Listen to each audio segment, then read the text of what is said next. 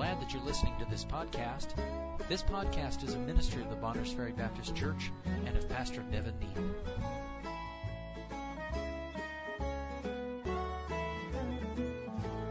27, beginning verse 1. The Lord is my light and my salvation. Whom shall I fear?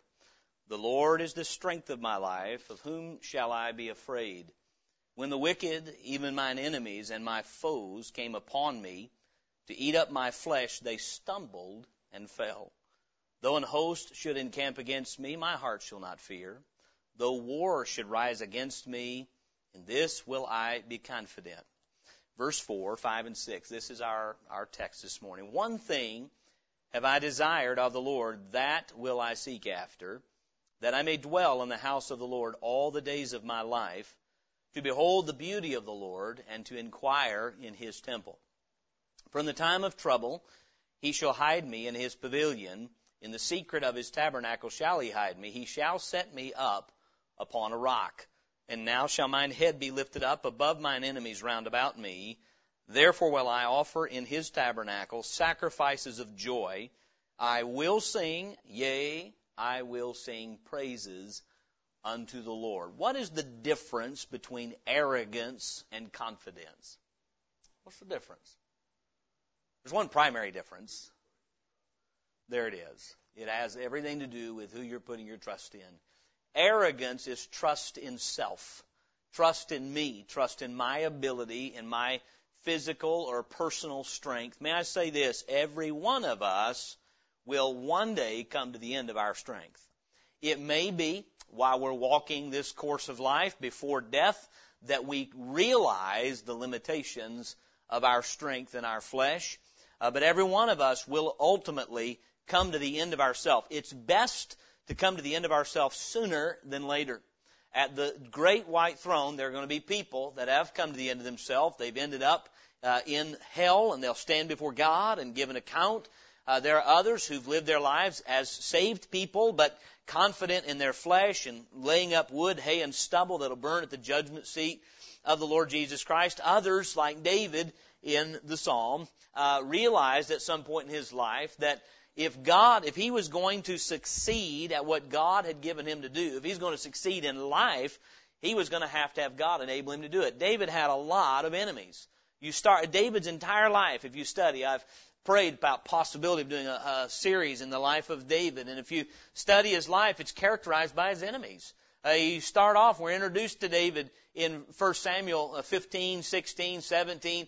It's in chapter 16. He's anointed to be king. Saul, uh, Samuel has to anoint him secretly because if Saul finds out, he'll kill King uh, Samuel for anointing another king. David doesn't know he has an enemy, but the moment he's anointed king, it's not long after that he has an enemy in King Saul. But before King Saul was a guy named Goliath. He had the Philistines and Goliath, and David slays Goliath. And then, after becoming famous in Israel, Saul, the king, chases him around and tries to kill him, chasing him with 3,000 men. And then he's got the Philistines again. And then he's got the Amalekites who burned Ziklag and tried to kill him. And then his greatest enemy was the guy he looked at in the mirror. What Goliath failed to do to David and what Saul failed to do to David, David almost did himself to David by committing adultery with Bathsheba and covering up with the, the killing of her husband. Following that, his own son became his enemy. David's life was characterized by being constantly fought against by enemies. May I say this, and I believe a lot of his problems he did create, no doubt. But I would say this, David had a tender heart toward God that responded correctly to God when confronted with sin, when confronted with what was right, when he writes Psalm 27, David is obviously in a position where he had enemies that were trying to eat him up. They're trying to devour him. May I say this? If you are saved this morning, if the blood of Jesus Christ has cleansed your sin and Christ is your Savior, you are now the declared enemy of our foe called the devil. He wants to get after you, not because you're so special, but because he wants to get after God. Satan attacks God by attacking God's people. Now, you can't change the character of God, but you sure can uh, wreak havoc on God's people. And so in this, David writes, you know what? His life boiled down to one desire. He said, Lord, one thing have I desired. Let me ask you this. If you this morning could be given a sheet of paper and you said, if God were going to give me one thing, what would it be? Now I'm talking, what he's going to request is not a home in heaven. He's not talking, I believe David was already secured by faith. He says that I may dwell in the house of the Lord all the days of my life. What, what I'm preaching you on this morning is not salvation from an eternity in hell. I'm not preaching about, uh, although an eternal home in heaven is part of the, uh, of having that, but David's talking about here in this text, fellowship with God. So if you this morning, or I this morning, could sincerely and honestly say, God says, Nevin, I'm going to grant you one request. And by the way, he did this with David's son, Solomon. What do you want? What would it be? What would I ask God for? When we have that one thing, David had lived long enough, been through enough that he boiled down really, when it came down to it, he only needed one thing from God. Only one. How hard is that? I mean, honestly, wouldn't it help if God paid your bills? I mean, wouldn't it help if God helped your health? And wouldn't it help if He would, you know, help you in that moment of temptation to overcome? And wouldn't it help if He would relieve some of the stresses and pressures in your life? And I mean, isn't there a lot of things that God could do for us that we wouldn't mind Him doing for us? But I believe often our mind is just in completely backwards. That's why we have to repent. That's why we have to maintain an attitude of repentance because we don't think right. What happens is we often want to use God to accomplish our purposes. We often want to use God as the, you know, if you're going to get something done, you need something that gives you effectiveness in doing it. And we often have a chart, uh, uh, a path laid out that we would like to live, a, a life that we think is, is what is successful. And if we could just get God in our corner, so then we don't invite Him into our corner until there's something too big for us. And then that becomes the one thing. Lord, right now I could obtain and I could do and accomplish this if we had X amount of dollars, if we had this situation changed, if I had better health, if I had better finances. So what we do is we call on God to help us in our situation when we need Him, rather than realizing the only thing we need is Him. Period. End of story. That's why Jesus Christ is God's answer to the need, every need of man. Everything I need physically, spiritually, emotionally is found in Jesus Christ. By the way, we have to reach those points where we must rely on Him in those aspects of life or will not recognize His sufficiency. The quote in the bulletin this morning is so accurate. To feel the sufficiency of the anchor, you must have the, feel the strength of the storm. It's just the truth of it. To know the brightness of the light of God's presence, you gotta go through the dark. Make sense? I'll be honest with you. Uh, we went into 2020 and a lot of pastors, churches, ministries chose 2020 vision as their theme. It makes sense, doesn't it? I mean, it's 2020, 2020 vision. It makes sense. And I've said this numerous times. I'll keep saying it. We have better vision coming out of 2020 than we did going in. God did things for me last year that could have been accomplished no other way. And it wasn't just COVID in the nation. We had a number of things in life, personal life, family life, church life. Nothing you know, dynamite that'll blow the world up, but a lot of things, you know what it ends up doing? Bringing, it brings things into focus. And I believe in his adversity, David had his focus very clear. As we've come into 2021, I've shared with you repeatedly, my burden as the pastor of this church is that we would realize we need to be a single-minded church. I've been preaching to you messages on one thing. Um, one thing is needful, needful. Jesus told Martha, and Mary hath chosen that good part which shall not be taken away from her. A man needed uh, eternal life, and Jesus said, it's one thing. It's Jesus Christ. Now we know what I'm preaching to you is true, but practically, how much do we accept it, uh, believe it, and apply it in our lives? Yeah, I believe one of the problems with American Christianity is we've become duplicitous. We're trying to figure out how to be worldlings and Christians at the same time. And I thank God. I think our culture is forcing us to choose. Are we going to be worldlings? Are we going to try to blend? Are we going to try to, you know, be as close to the Lord as we can without breaking ties of loyalty to this old world? Or are we going to represent Him? And walk in His will. And I'll just say this, in my own personal reading this morning, God so confirmed this theme in my own life and in this church that, you know what, our, where our focus needs to be in Bonners Ferry Baptist Church is what does our Savior want? What does He want us to be as a church? What is His will? That's all that matters. All that matters today is the will and the mind of your Savior. Nothing else matters. And I believe it's where David was. By the way, I believe it was coming under duress from, from enemies, enemies, many enemies who were stronger than he that forced him to live in complete and utter dependence upon the Lord. We talk about this. We, I believe, as Christians long for it because it's a desire that God's put in our heart. But God has to organize and work in the circumstances of our life to bring us to the point where we can pray with a sincere heart with David, one thing have I desired, and that will I seek after.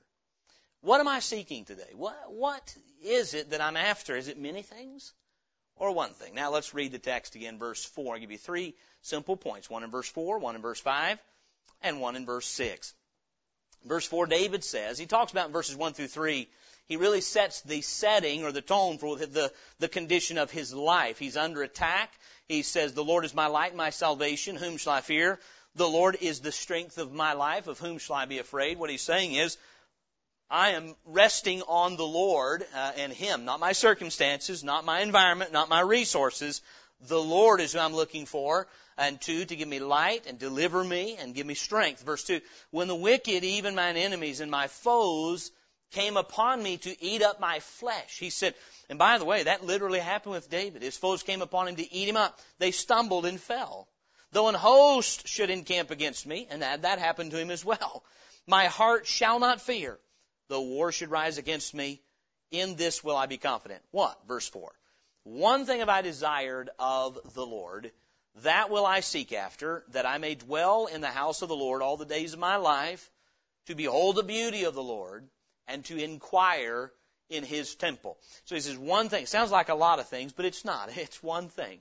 And that is to dwell in the house of the Lord. Here you find David's uh, petition to the Lord, his, if you would, the pursuit of his life. And what he says is, he says, one thing about desire, but it wasn't just desired. He said, this is the one thing I've desired of the Lord. I'm, I'm really only asking the Lord for one thing.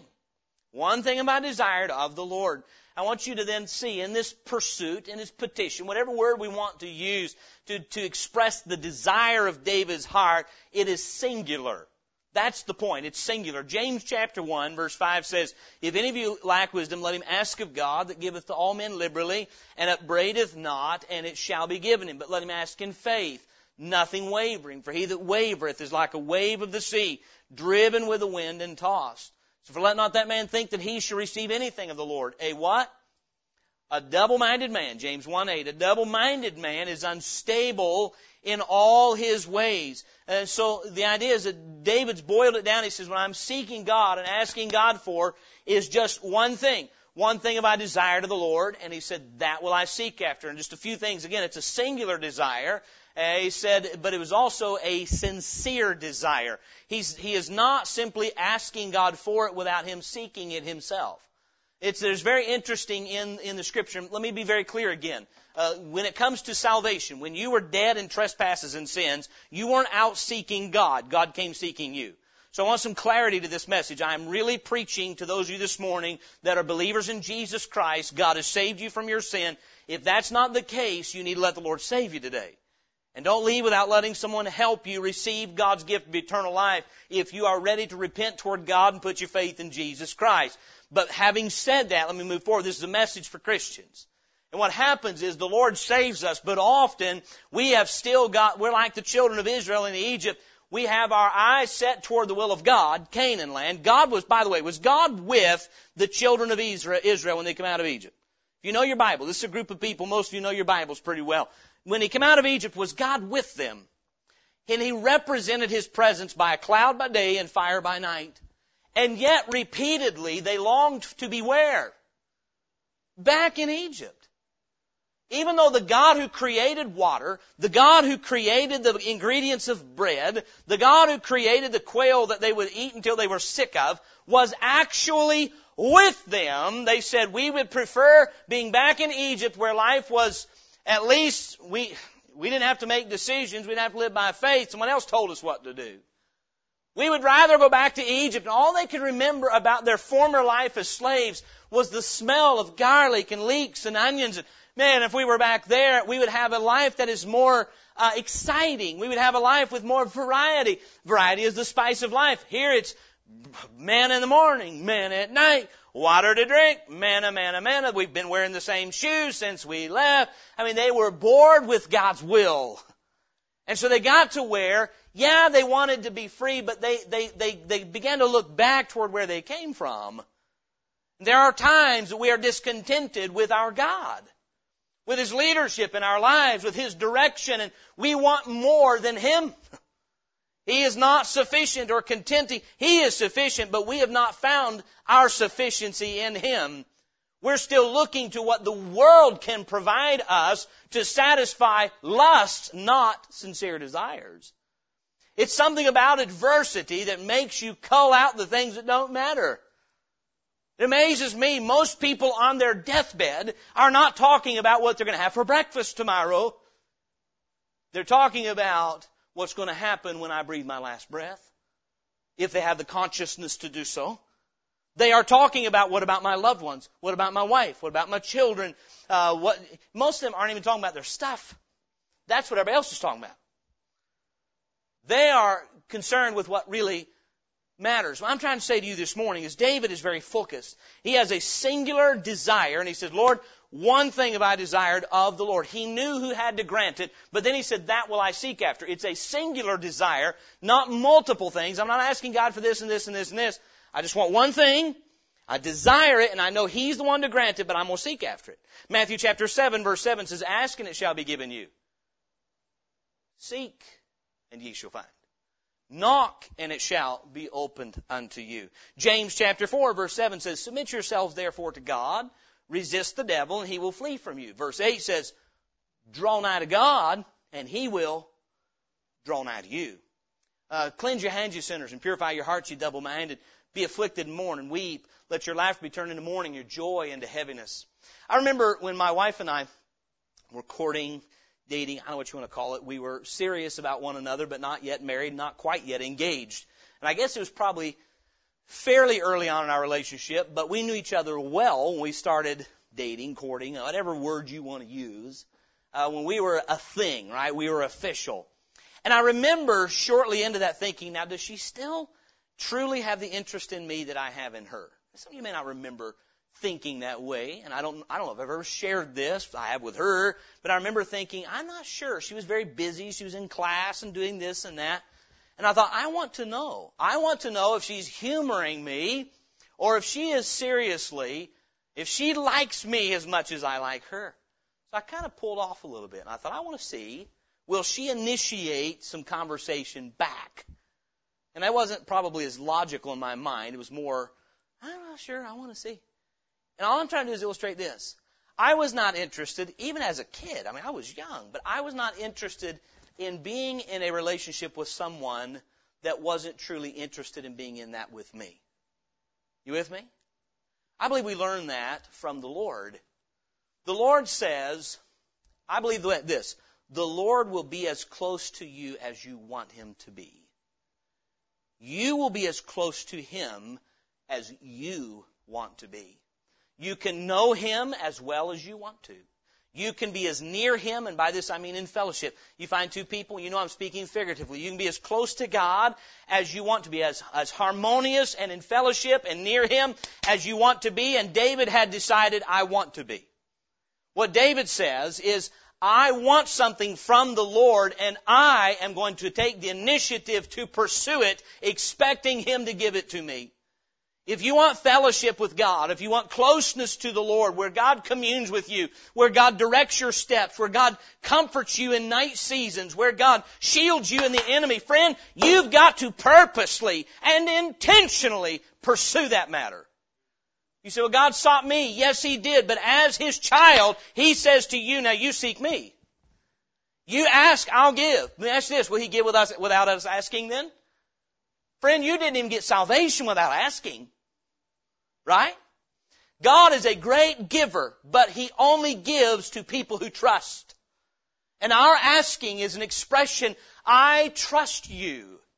I want what you want for me. I believe God wanted David to dwell in his house. I believe that God wanted David near, but David said, I want it. One thing, it was a singular desire. It was a sincere desire. One thing about desire to the Lord, that will I seek after. Now here's what it is. Here is the, the, the essence of his petition. Here it's rocket science. That I may dwell in the house of the Lord all the days of my life. I got a question. Do you think David meant, here's what I want to do. Every day, 24 hours a day, seven days a week, I want to have a bed and such inside the temple. At that time, the temple wasn't even built. It was a tabernacle. How many of you know this? Technically and legally, David wasn't allowed inside the physical tabernacle. He wasn't a Levite. He was of the tribe of Judah. You say, well, he was king. It doesn't matter. Another king later went in the temple and he got thrown out with leprosy. The tribe of Judah were not servants, in, so he's not talking about literally staying inside that physical tabernacle. At that time, it wasn't even pitched. The ark, as far as I know, was in the Philistine lands at this time, or is at least off in the, uh, in the house of Obed Edom. And so David's not talking about physically living in the tabernacle. What he means is, you think about it this way. If I said, um, Jim and Jeff, I want to live with you. Say, Pastor, we like you. And if you want to come visit our house, that's great. You want to come stay? You don't have a place to sleep? We'll put you. How do you know it's a different ballgame if I say that I want to live with you? That is different. We've had family members stay for five or six weeks. Family members that we are very close to. We love. We think alike. We eat alike. We enjoy the, a lot of the same things. But you let somebody stay in your house five, six weeks, and that's a challenge. I don't care how much you love them. And how much they love you. When you want to live with somebody, let me say this. If somebody said, if we had some kid and they said, hey, pastor, I want to live at your house, I'd say, you sure you know what you're asking for? Because you come to my house, you got to live by our rules. Now we got good rules that'll protect you and provide for you and show you love. We want to have better rules and improve on the ones we got. But the fact is, when you live at somebody else's house, you live under their authority. You, it's their house. Notice what David didn't say. He didn't say one thing about desire to the Lord, that will I seek after, that the Lord may dwell at my house all the days of my life. It's because he wasn't an American Christian. He wasn't trying to lead God around. He wasn't trying to get God to come bless his plans. He said, I want to be accepted by God as a child in a household. I want to be a household member of God. Isn't that what salvation is? When God says, you are away from me, you are astray from me, you're my enemy, and you say, you know what, I'm tired of being your enemy. I don't want to be your enemy. I want to be your child. But as many as received him, to them gave you power to become the sons of God. You know what? You live at somebody's house when they're your dad. What David is saying is, I want not only household position, I want to dwell with God. Meaning, by the way, what is the character of God? When you live in somebody's house, you are going to have to be okay with their character. What, you think about what it took physically to enter into the tabernacle. Just bear with me for a minute this morning. What it took physically to enter into the tabernacle was first you came to this thing called a brazen altar. Before you ever got into God's house, the place where God would meet with man, God said, you are not in your current state. You are not fit to come into my presence. That's the whole message of the tabernacle. There was a brazen altar, and before you could get into the beauty of holiness, you had to go through the ugliness of blood sacrifice. God said, you've got to deal with the ugliness of your sin before you can behold the beauty of my holiness. One of the reasons folks never see God is because their hearts are not pure. Blessed are the pure in heart, for they shall see God. How does man get his heart pure? It must be washed with the blood of Jesus Christ. None other way. So you come to that brazen altar, and they had to either slay, a, if you were poor, pigeon doves, uh, pigeon or turtle doves, or a, a lamb, or a he goat, or a bullock, depending on your offering. But that sin offering had to be made. Your hands had to be laid on that to, to acknowledge, I am transferring my guilt to this innocent substitute. And then before your eyes it was slain and the blood was shed and it was put on the altar and burned to symbolize God's attitude toward our sin. Yes? and God's provision for it being erased. The innocent had to die for the guilty. We're talking about going into the presence of God. You couldn't just bypass the brazen altar, go wash up at the laver and step on in. You could not get to the second piece of furniture, which is the laver, where you would practically get your outside matching what had just happened to you on the inside. At the brazen altar, the sacrifice was made, the blood was shed, and uh, you are acknowledging I'm a sinner unfit for God's holiness, but I put faith in His provision for my sin, a blood sacrifice substituted in my place, and God says, now you can go, come step, you can come near me. And so we step on, there's a laver. So my conscience is clear, but you know what? If I've just come past the blood sacrifice, I've probably got some crud on me. And I look into that brazen laver and it lets me see myself and there's water inside and I get a look at myself. It's a picture of the Word of God. And I take the water that's in there and I start cleaning myself up. Why? Because I'm stepping near a holy God.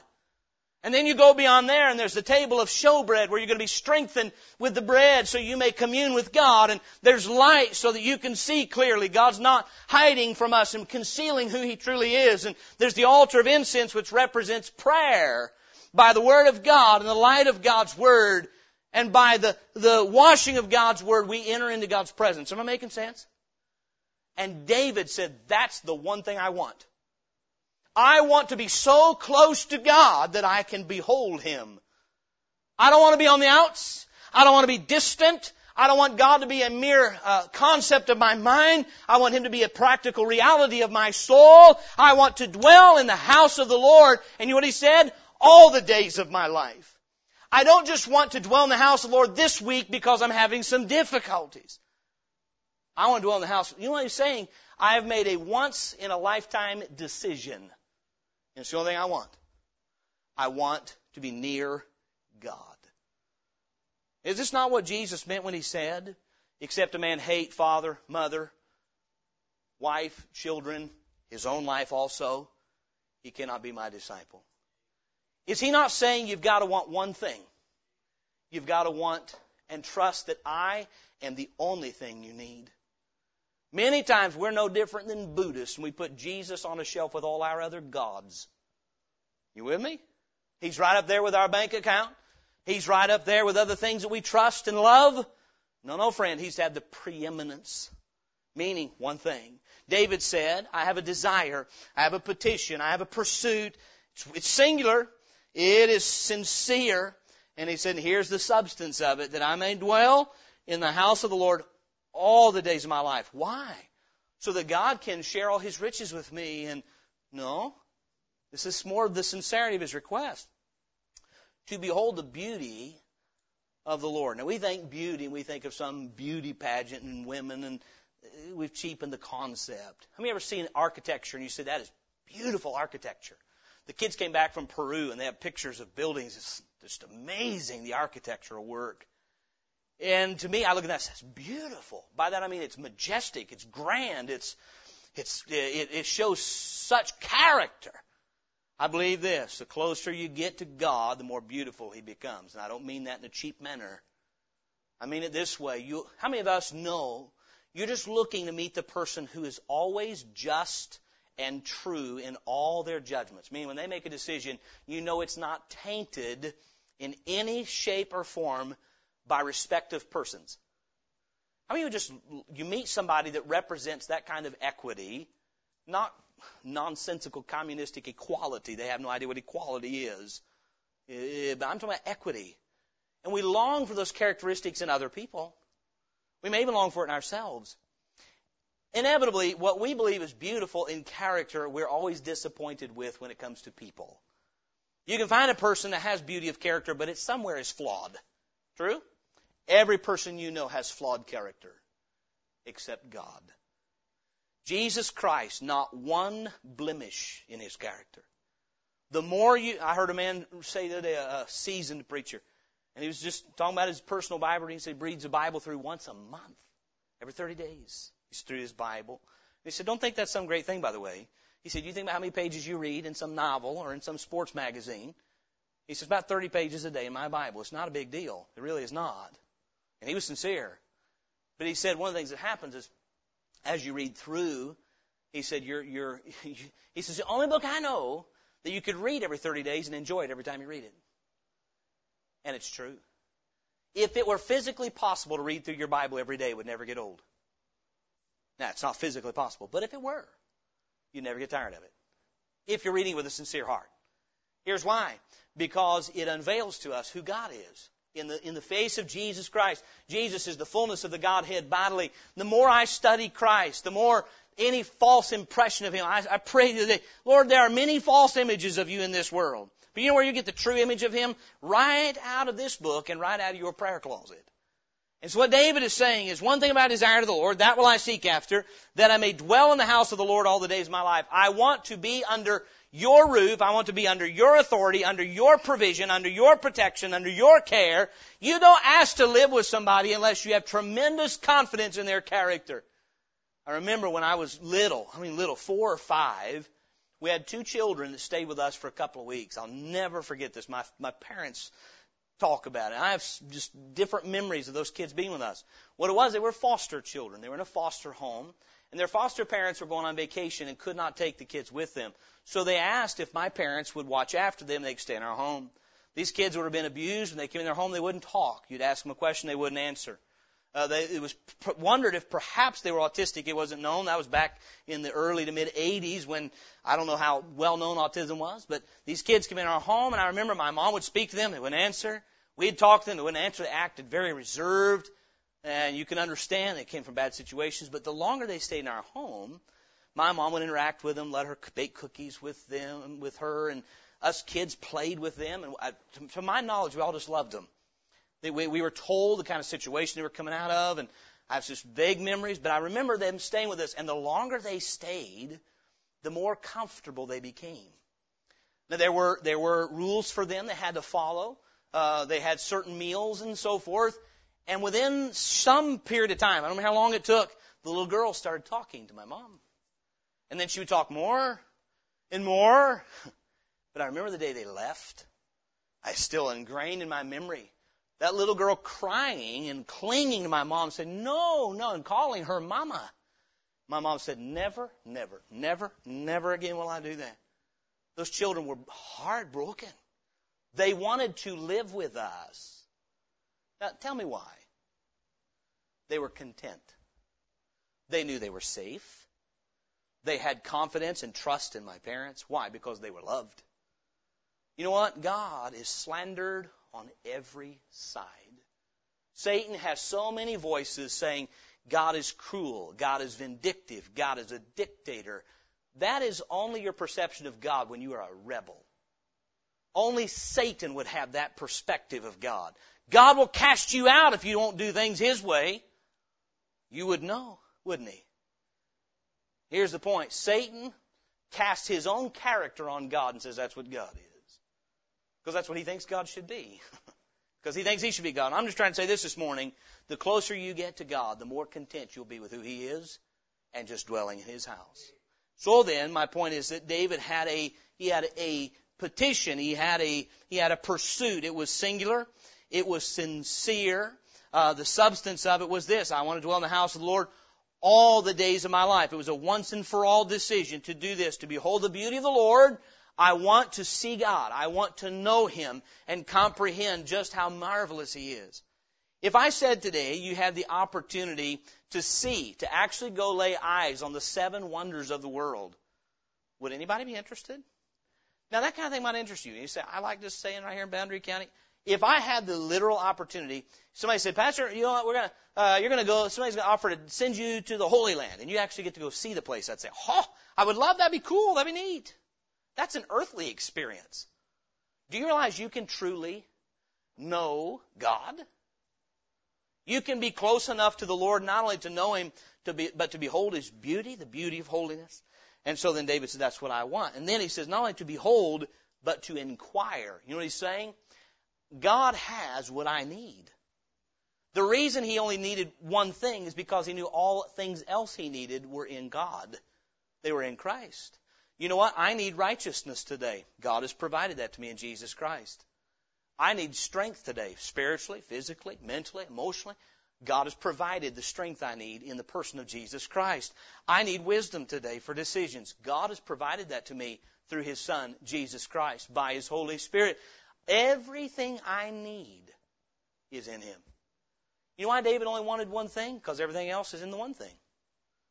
In Jesus. You know what? People say, you know what? If I could get my marriage straightened out, I'd give the Lord more time. You'll never get there. People get things backwards. If I, you know, I, I remember talking to a man one time. We were talking about him about being in church more faithfully. I said, you know, to seek you first the kingdom of God and His righteousness, and all these things should be added unto you. He said, I just can't stay up on my bills. I can't stay up on my bills, and we just have to work. We have to work 70 hours a week. And he's talking to me. I said, look, you know what? Why don't you just make the Lord the priority of your life and doing His will and see what He won't do? I can't. If I ever get my finances straightened out, I'll think about getting in church more. You end up moving somewhere else so you work harder. May I say this? If I, when I get my personal life in order, then, then I'll seek the Lord. No, you make God your priority and He'll fix what's wrong. In Him is all we need. And David understood this. He did not need an army, he needed God. He did not listen. David did not say, Lord, uh, one thing about desire, and that will I seek after, a life free of conflict. He didn't ask for that. You know what? I know there's been a season in my life that's what I wanted. If I can master the Christian life correctly, you know, juggle balls while running a chainsaw, we might be able to have a conflict free life. You reckon? I'll pray that. I'm at a point and I'm not arrived. I promise you that. But God has been merciful enough. I don't want a conflict free life. I want my Savior to walk me through the conflict. I don't want a trouble free life. I want my God to bring me through my troubles. I don't want a, uh, a weakness free life. I want my God to give me strength. Amen? I believe that's what David is saying. Lord, I'm not asking you to make my enemies go away. I'm asking you to let me be close enough to you that you will take care of my enemies. And if we're looking for that in this life, all the days of this life, uh, I ask you, what do you want in life? You want a life free of troubles? Friend, that's not till heaven. So one thing is what we need, nearness to our God. Nearness to our God. We want to maintain just enough closeness to get His resources and just enough distance to not suffer persecution. Yes. Isn't that not where Peter was the night that he denied the Lord? Let me stay close enough that I am still His disciple but far enough away that nobody else knows. We need to be near God. David said, One thing about desire, that will I seek after, that I may dwell in the house of the Lord all the days of my life, to behold the beauty of the Lord, and to inquire in his temple. He said, I want to be near God, and I'm seeking it. Number two, we not only see his pursuit, but we see his persuasion. Verse 5 For in the time of trouble, in the time of trouble, he shall hide me in his pavilion. Notice he didn't say, if I'm close to him, I won't have any troubles. He said, when trouble comes, I'll be close enough to God that he can protect me from the trouble. You see, I've given this illustration before, but I remember one time I was about 12, 13 years old, and I was out. We had a lot of area to run and hike when I was a kid, so I grew up in the woods. Half the time, literally, I was your barefoot Tennessee hillbilly kid running around in blue jeans and bare feet over the acreage behind our house. I just I lived back there as much as I could. Endure the agony of school and go to God's good woods. Amen? That's good preaching right there. so what I do, I was out in the woods and I don't remember why. Probably I was playing like a Davy Crockett or something. And we had a spring probably a mile from our house. And I had permission to be back there and I'm back there by the old spring and a storm cut loose. Now, you guys who've lived on the East Coast, when I say a thunderstorm cut loose, you know what I mean. They come out of nowhere and they come with a vengeance. So it, clash of lightning and thunder and I thought, what do I do? I'm a mile from the house. It's lightning. There's thunder. I'm 12, maybe 11. And I knew back there there was a bluff. And that bluff hung out maybe six, eight feet and had a nice dry dirt, clay dirt floor up under it and I knew it was right nearby. I ran up the hill and I crawled up under that bluff till the storm passed by. What happened is there was lightning, there was thunder, there was dangers that could have killed me, and I sat there enjoying that with all my heart. Because I knew if a tree fell, it wasn't going to hurt me. I had a bluff that had been standing there for thousands of years untouched. And I was dry, I was safe, secure, and at complete peace. Now, had I been out from outside of that shelter, I'd have been terrified. In fact, I was until I got in. Here's the thing. Friends, I don't believe our storms are going to decrease between now and when Jesus comes. I just don't think so. So we better, out, better figure out what is the one thing we need. A better politician? A better political environment? More religious liberty? Or nearness to God? One thing I desired, that will I seek after, that I may dwell in the house of the Lord all the days of my life, to behold the beauty of the Lord and to inquire in his temple so I can ask him for what I need. Why? For in the time of trouble, when it comes, not if it comes, when it comes, he shall hide me in his pavilion. In the secret of his tabernacle shall he hide me. He shall set me up upon a rock. He said, whether it's floods from above, he'll hide me. If it's floods from beneath, he'll set me up. You know what? If you're going to have a flood, you need a high rock. Right? Anybody know what flash floods are? A lot of East Coast language, we get flash floods around here. We're in mountain country. Flash floods, you can die in a hurry. You need high ground. God is a cave in the side of the mountain, or He's high ground above the floods. No matter what the trouble is, what David is saying is, I'm not asking for a life free of the floods of the enemies, just to be near God. That's it. His persuasion is, I know that I can trust the Lord. It's simple. I know that the Lord is and will be what I need. And so all I want is one thing. Just to be near Him. He's my safety in the storm. He's my rock in the midst of a flood. And this is not figurative speech so we can sound flowery and feel good. This is, these are facts to live by. Do you realize God and His Son Jesus Christ and by this book has laid out the path for you to be that close to Him? The provision has been made so that practically today you can come into the presence of God and come away and say, I am so glad that I can talk to my God and He hears my prayer.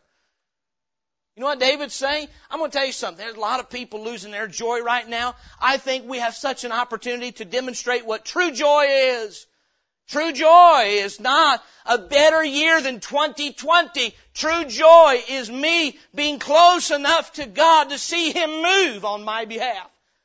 That's true joy. Oh, may God help us see it that way. So his persuasion was, in the time of trouble, He'll hide me. In the secret of His tabernacle shall He hide me.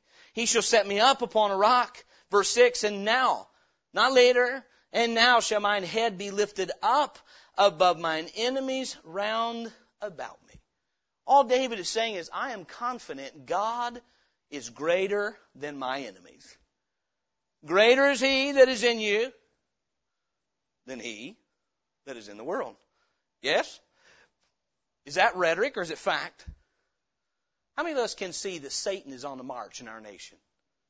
I don't think there's a person in this room, including our young people, that don't understand that Satan is on the march in this nation. And you can go, oh no. Or we can say, you know, it's a good time to make one thing my goal. In 2021, as we enter into this year, there's one thing we ought to be focused on, and that is my relationship to my God. You say, I can't be close to Him. Oh my. There are things that I like that He hates. There are things that I enjoy that He despises. There are things that I do that are sin. Then repent. You know what repentance is? We talked about in our, in our home last night. I didn't realize Miss Mary was teaching on it. I forgot in her class this morning. Repentance is an attitude of heart that results in a turn. Talking about children about it. Isaiah 53 verse 6 says, All we like sheep have gone astray. We have turned everyone to his own way. From the womb, you know what way we go? Our own way. Repentance is when we say, I've gone my own way long enough and I'm going God's way. Instead of running from God, from His will, from His way, from His character, I'm going to turn and, and run to Him. Now, what is the connecting path between my way and God's way? His name is Jesus Christ. He said, I am the way. What gets me from where I am to where He is? Repent. Jesus came to grant, to bless us in giving us repentance, in turning every one of us from our iniquities. My point is this this morning. David says this. He says, In the time of trouble, I have confidence that God will deliver me. He will protect me. He'll shield me. He'll lift me. And my head will be above mine enemies. You know what he's saying? I don't have it yet, but I'm certain that if I'm near God, He will give me the victory over my enemies. Now, what are our enemies this morning? David's enemies were named Saul. His enemies were named uh, the Philistines. And while we could name some of our enemies, probably, people that represent evil in this country, our enemies are truly the flesh, the world, and Satan. Satan is an intelligent foe.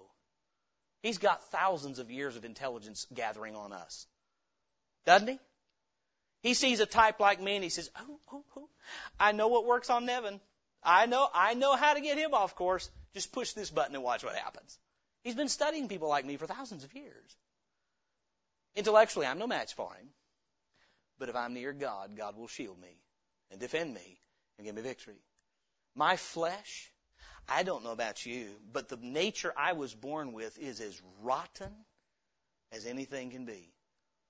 If it were not for the indwelling presence of God, I would be nasty. Wouldn't you? My flesh craves horrid things. But I thank God that He saved me from that and turned me from that. And I don't have to be intimidated by my flesh. I don't preach on the flesh so people say, oh no, you have to sin. Oh no, no, hey, if you're saved, you have a Savior. You say, how do I overcome the flesh? Get close to God. Search Him in your Bible. Search Him in prayer. If He shows you there's something that's keeping you distant, go to the laver of God's Word and get it washed off. Whatever's keeping you distant from your God, get it out of the way. One thing, one thing one thing have I desired, that will I seek after. Ah, I say this, if a young person can say, you know what?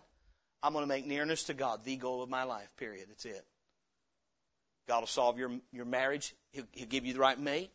He'll direct you into the right career path. And I'm not saying it'll turn out the way the world says. It maybe He doesn't give you marriage. He may do something different. But whatever He does with your life will be right.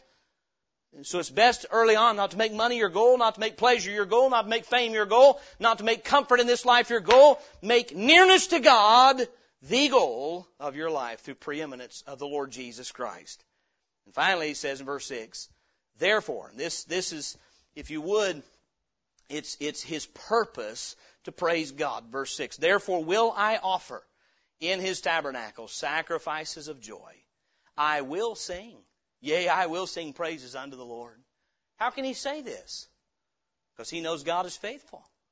He says, when God delivers me from my enemies, when God shields me, when God hears me when I inquire, because He has said, Call unto me and I will answer thee, and show thee great and mighty things which thou knowest not. How many times do we pray and we say, Well, Lord, I'm going to ask because I don't know what else to do, and I hope it works?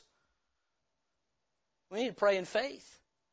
God says, Ask and it shall be given you, seek and you shall find, knock and it shall be opened, and we should ask expecting to receive. Unless we're asking amiss to consume on our lusts. David says, I am expecting, I am planning on. It is my plan and purpose. After you have done what you promised to do, I'm going to have joy. You know what? There is joy in seeing God deliver us from our enemies. There's joy in seeing God keep His word. He said, Therefore will I offer in his tabernacle sacrifices of joy. He said, I'm going to have a day. Right now I'm in the midst of the conflict. But the day's coming when I'm going to say, look what God did. When I'm going to offer a sacrifice of joy, I'm going to open my lips and say, man, I got something to tell you about. Uh, Satan had helped me, caused me to believe a lie that I was defeated in sin and Satan had caused me to believe that the world was come to an end and whatever it may be. But I, I obeyed God and submitted to God and I'm trusting Him through Christ Jesus and look what He did. You see, that is genuine praise. Not trying to create something that we think about God, but literally testifying to His dealings with us in our life.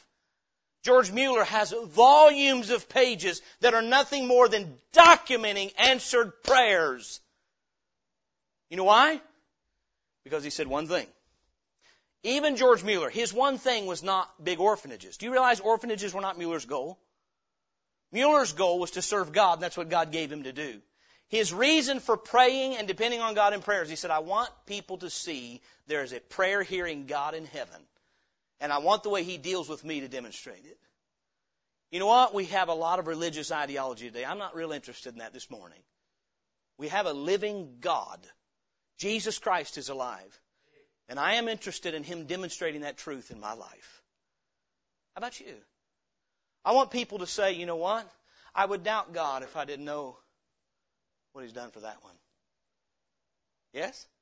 David said, I'm going to offer, not I hope, he said, I will because I know God is faithful. I will offer the sacrifices of joy. It's just a matter of time. It's a matter of time. I will offer uh, the, in the tabernacle sacrifices of joy. I will sing. Yea, I will sing praises to the Lord. You know, I don't think it was appropriate to sing right then. He's under distress. But he says, I'm going to when God has done what he's promised to do. You know what? I can say that. In heaven, there's a new song sung. One day, one day, when you and I have made the Lord our goal, and we're in heaven and delivered from all of this, don't you want to sing sincerely and say, This is what I was meaning, this is what I was after? But even before then, in this life, we can know victory. It's what David said all the days of my life. And then verse 14 is the key to everything he just said. Wait on the Lord. Be of good courage. Wait on who? He said, one thing about desire to the Lord, that will I seek after. He's waiting for the Lord to do what he's asked him for. Be of good courage, and he shall strengthen thine heart. Wait, I say on the Lord. In verse 6, repeatedly says, I will, I will, I will. You know what David's doing at this point? Waiting on the Lord to do what the Lord promised to do. The Lord had promised to be our shield and our defender, our buckler and our, our high tower. That's what He promised David. David, I do not promise that you'll have no foes. I promise to defend you from them. I do not promise you a life free of trouble. I promise to deliver you out of it. And if we'll flee to God, on the other side, when we've waited on Him, He will not fail to keep His word. Truth? They that wait upon the Lord shall renew their strength. They shall mount up with wings as eagles. They shall run and not be weary. They shall walk and not faint. Isaiah 40, 31. How about it this morning? You got that blank piece of paper. And the Lord says one thing. One thing I'll give you. Would you want one of His resources? Or would you want Him? Worship is saying, I want the Lord. Because everything else I need is simply in Him. By the way, Christ lives today to give us access to the very presence of God. Is that not why? It's, that's His ministry to us as believers today. Let us therefore come boldly to the throne of grace that we may obtain mercy and find grace to have help in time of need. How many times does God, through trouble, reveal that we really want what He has more than we want Him? What would you think about a woman? You found out she says, Oh, I'm in love with this young man. We're engaged to be married. And then all of a sudden, he is involved in an accident at work. He loses his job. He has spends all his money trying to repair his broken body. And she says, "Well, I think I need to move on somewhere else." She really love him, or she want what he had? Yeah, sometimes it's us and God. One thing about desire of the Lord, that will I seek after, that He may dwell in my house all the days of my life to give me the things I ask Him for. No, no that I may dwell in the house of the Lord all the days of my life, to behold his beauty and inquire in his temple.